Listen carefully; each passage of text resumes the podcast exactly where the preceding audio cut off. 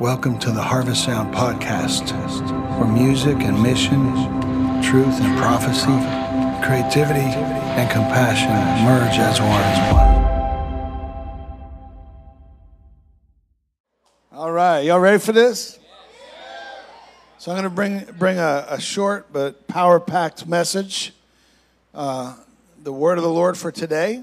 And uh, isn't this been amazing? The testimonies, the fruit of of people's labor. You know, it doesn't just happen. People lay down their lives to see others transformed, and we're so grateful for all who have sown into this, been part of this. But let's jump into the word for this morning. Let's stand for the reading of God's word. I have a passage that we're going to read. This comes from 2 Corinthians 12, verse 9. This is Apostle Paul writing. But he says to me, or he said to me, my grace is sufficient for you, for my power is made perfect in weakness. Therefore, I boast all the more gladly about my weaknesses, so that Christ's power may rest on me. That is why, for Christ's sake, I delight in weaknesses, in insults, in hardships, in persecutions, in difficulties, for when I am weak, then I am strong. Wow, that's deep. Y'all sit down. Okay, so let's get into this. First of all, I, I, I, can't remember the last time when we had a July 4th on a Sunday.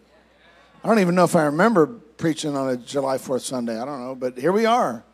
I think it's a good thing because, you know, we speak of July 4th, we think of Independence Day. I'm originally from Canada, I'm an American citizen as well, but, but I grew up in Canada, so I have a different perspective. Came down here when I was 21 years old.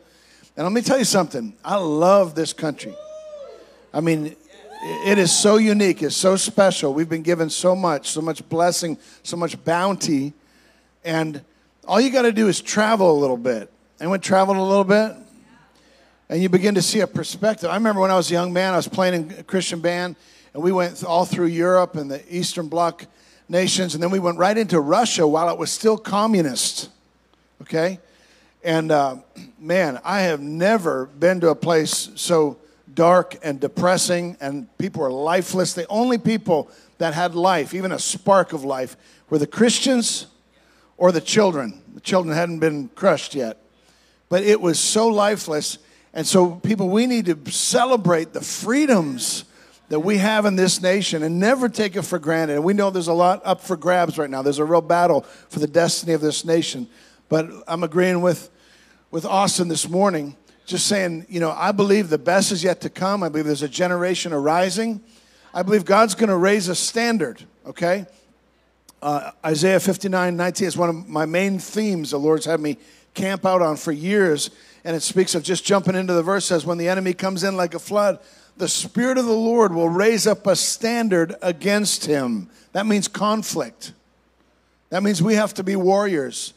That means there is an enemy, there is a foe. Anyone notice there's an enemy against our nation? Anyone notice there's an enemy against you? Right? We, we live in a war zone if you're on planet Earth, we got to get used to it. That's why he says, put on the full armor of God. Right? You wouldn't put on armor just for show or just for fun.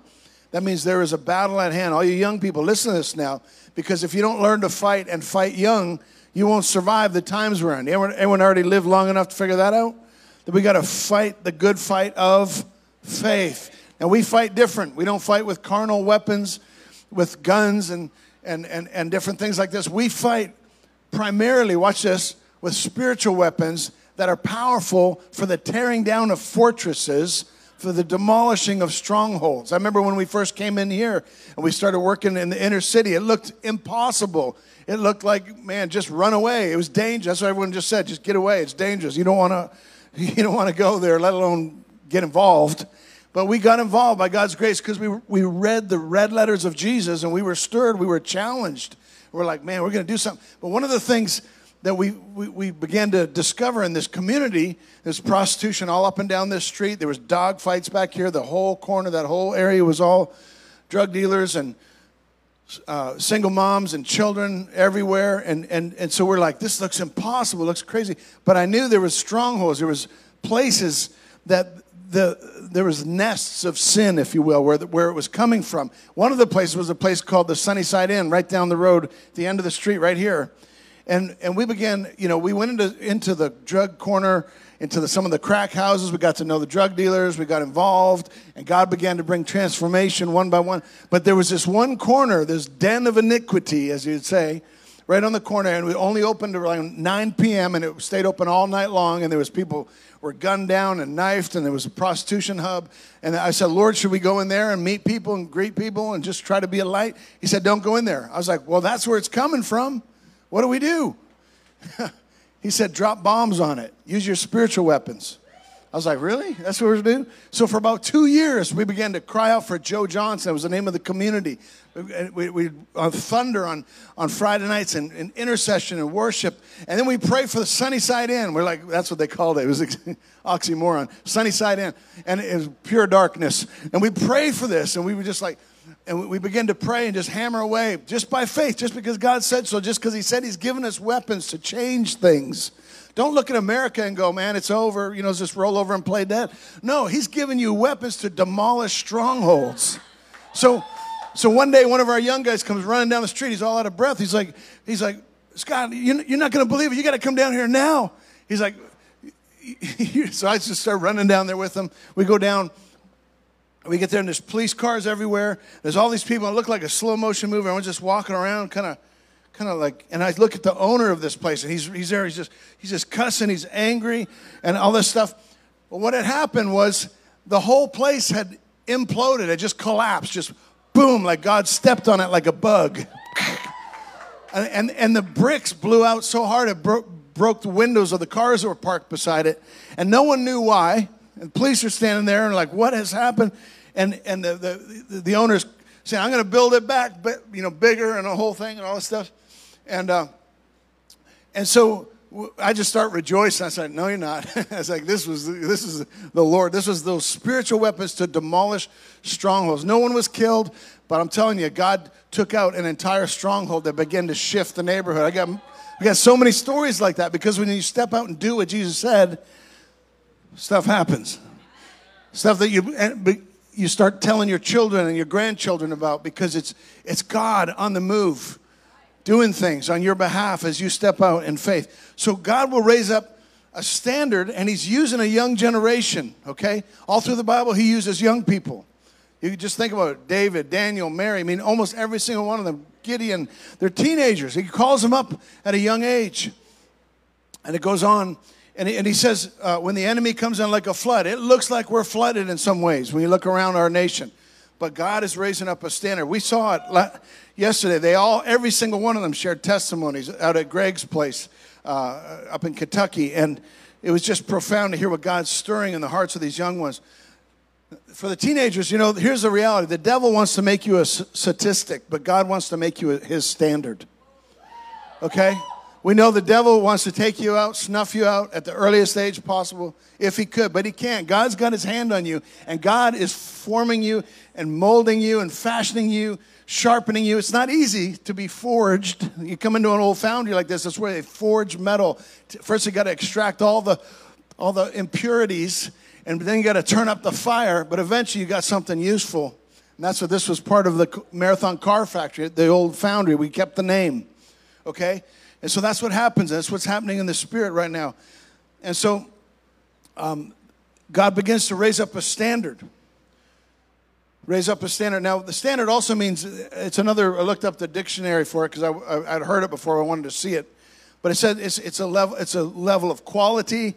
First definition. Next one is an idea or something used to measure a norm or a model. Okay, the standard, right? But also, it's a flag to raise up a standard. And on a day like this, such a day, and we think of our nation, and this nation is to be a standard. How's that going to happen? Let me tell you, primarily only one way the church of Jesus Christ.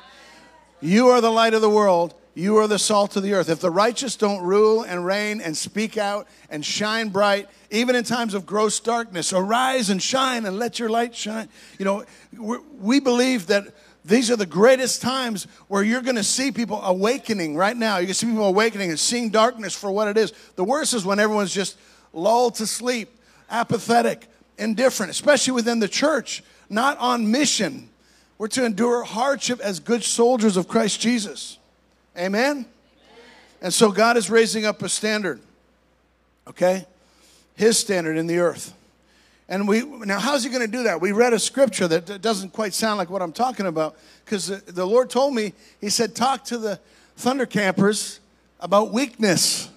What? It's like, why weakness? I mean, you think we want to hype it up and build it up because God's kingdom is opposite. It's kind of it's upside down than the way the world thinks. It's, you know, the world thinks the, the, the survival of the strongest, of the fittest. But God comes along and He says, "My grace is sufficient for you. My power is made what? What? Perfect? In what? Weakness. So we have to learn to embrace weakness. Not just strength, not like, look at me, I can do all that, or look at my gifts. And, you know, that's the way the world works. But in the body of Christ, there's something called the cross that we're to carry daily. Now, the cross rep- uh, represented utter weakness back in the Roman days. It's like, are you kidding me? Like, if someone's carrying a cross, they're, they're a dead man walking. They're like, they're, they're on their way to, to crucifixion, they're on their way to death. And, and Jesus comes and says, For my disciples, there'll be a standard that they'll carry. It's a cross. And so, uh, power being made perfect. Who wants perfect? Who wants some perfect power? God said there's a way. We're going to look at it right now. So, therefore, Apostle Paul says, I will boast all the more gladly about my weakness. When's the last time you boasted about your weakness? We usually try to hide our weakness. Like, I don't want everyone to know that. They might not like me.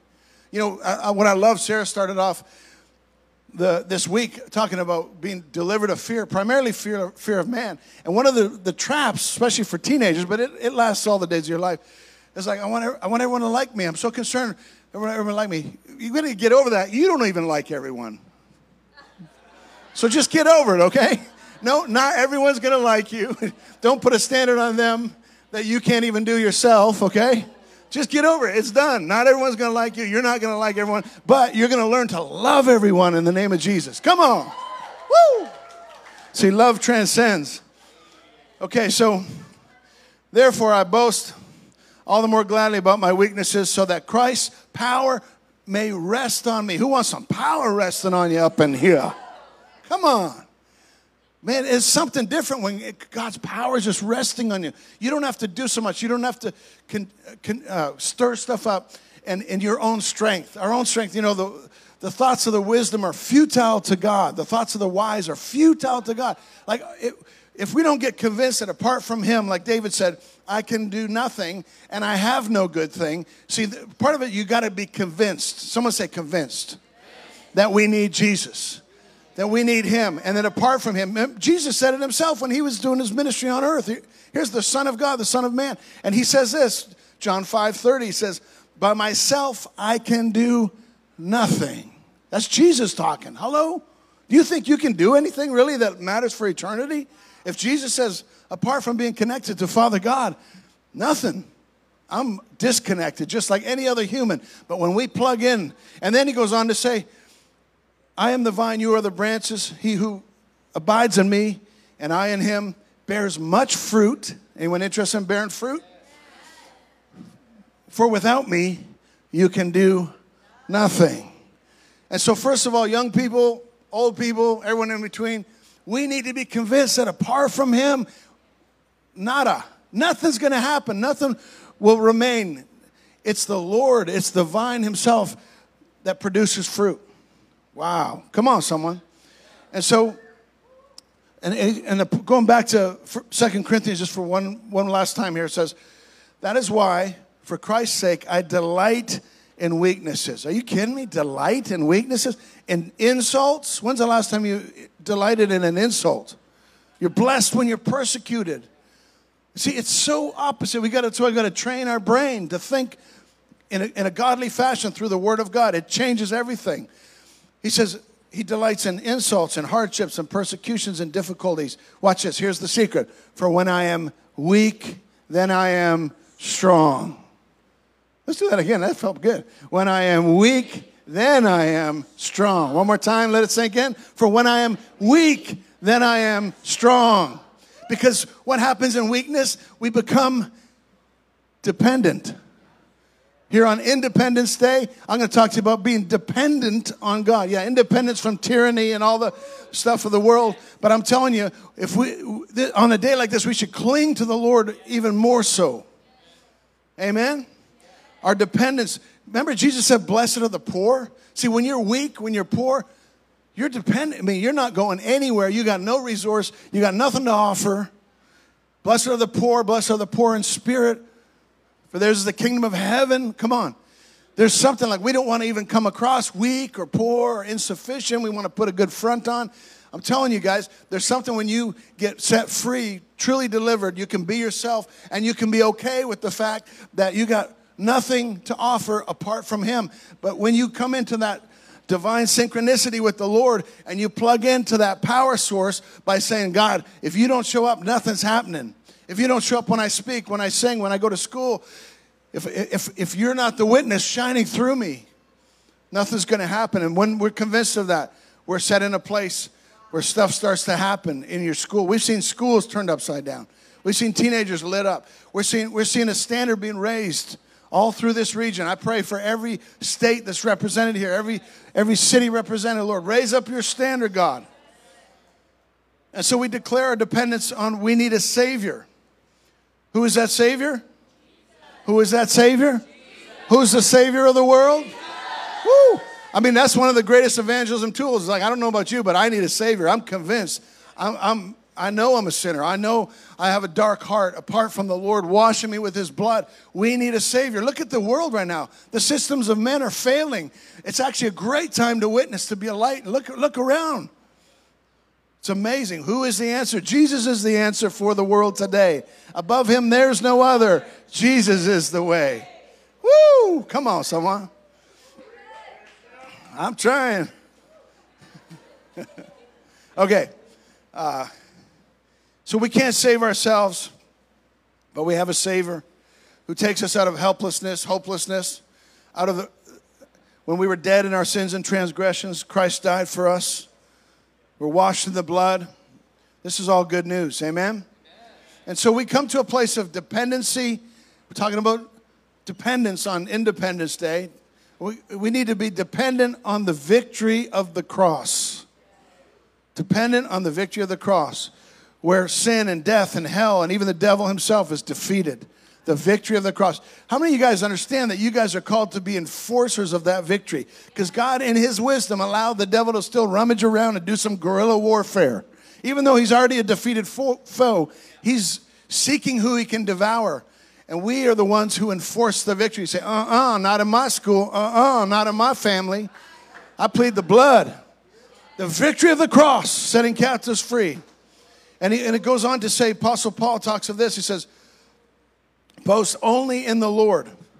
To boast only in the Lord and in his cross. He says in Galatians 6:14. You hear a lot of people boasting about all kinds of things, you know, the pride of man, the pride of life.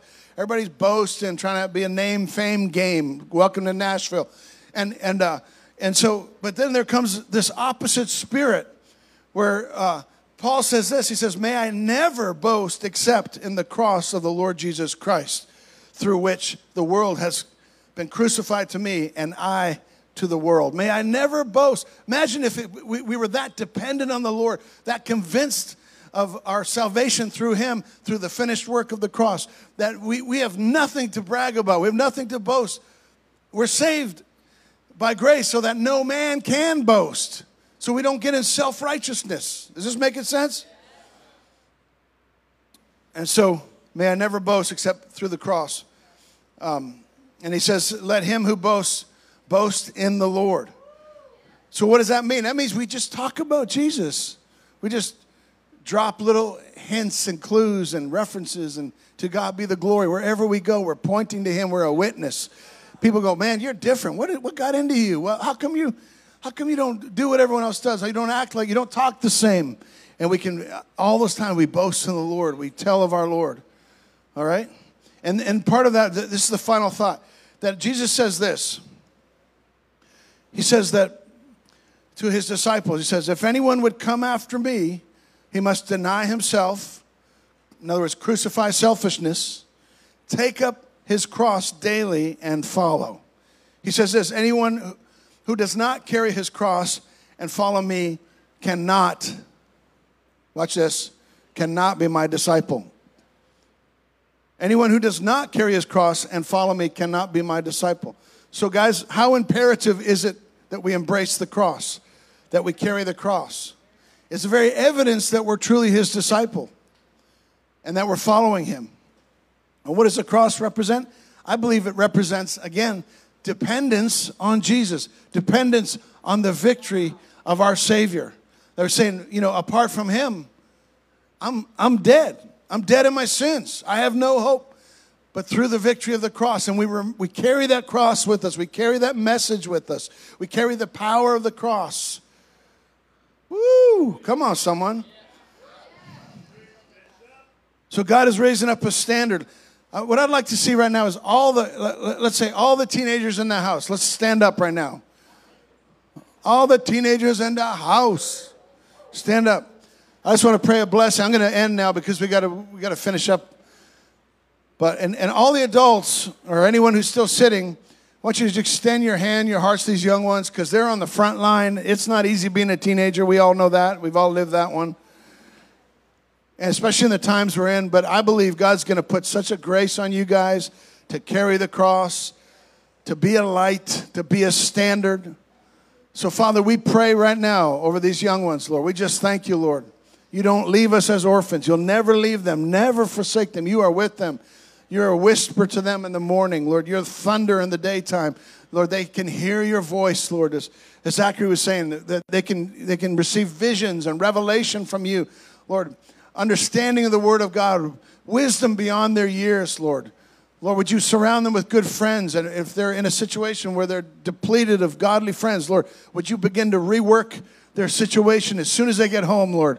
Re- reorder their family, reorder their, their, their, um, their friendships. And Lord, Lord, give them a company to run with, a company of young, prophetic, fiery ones, Lord. We just thank you, Lord, that you are doing wonders in these young ones, Lord. And when the enemy comes in like a flood, the Spirit of the Lord will lift up a standard. And I'm looking at this standard right now against him.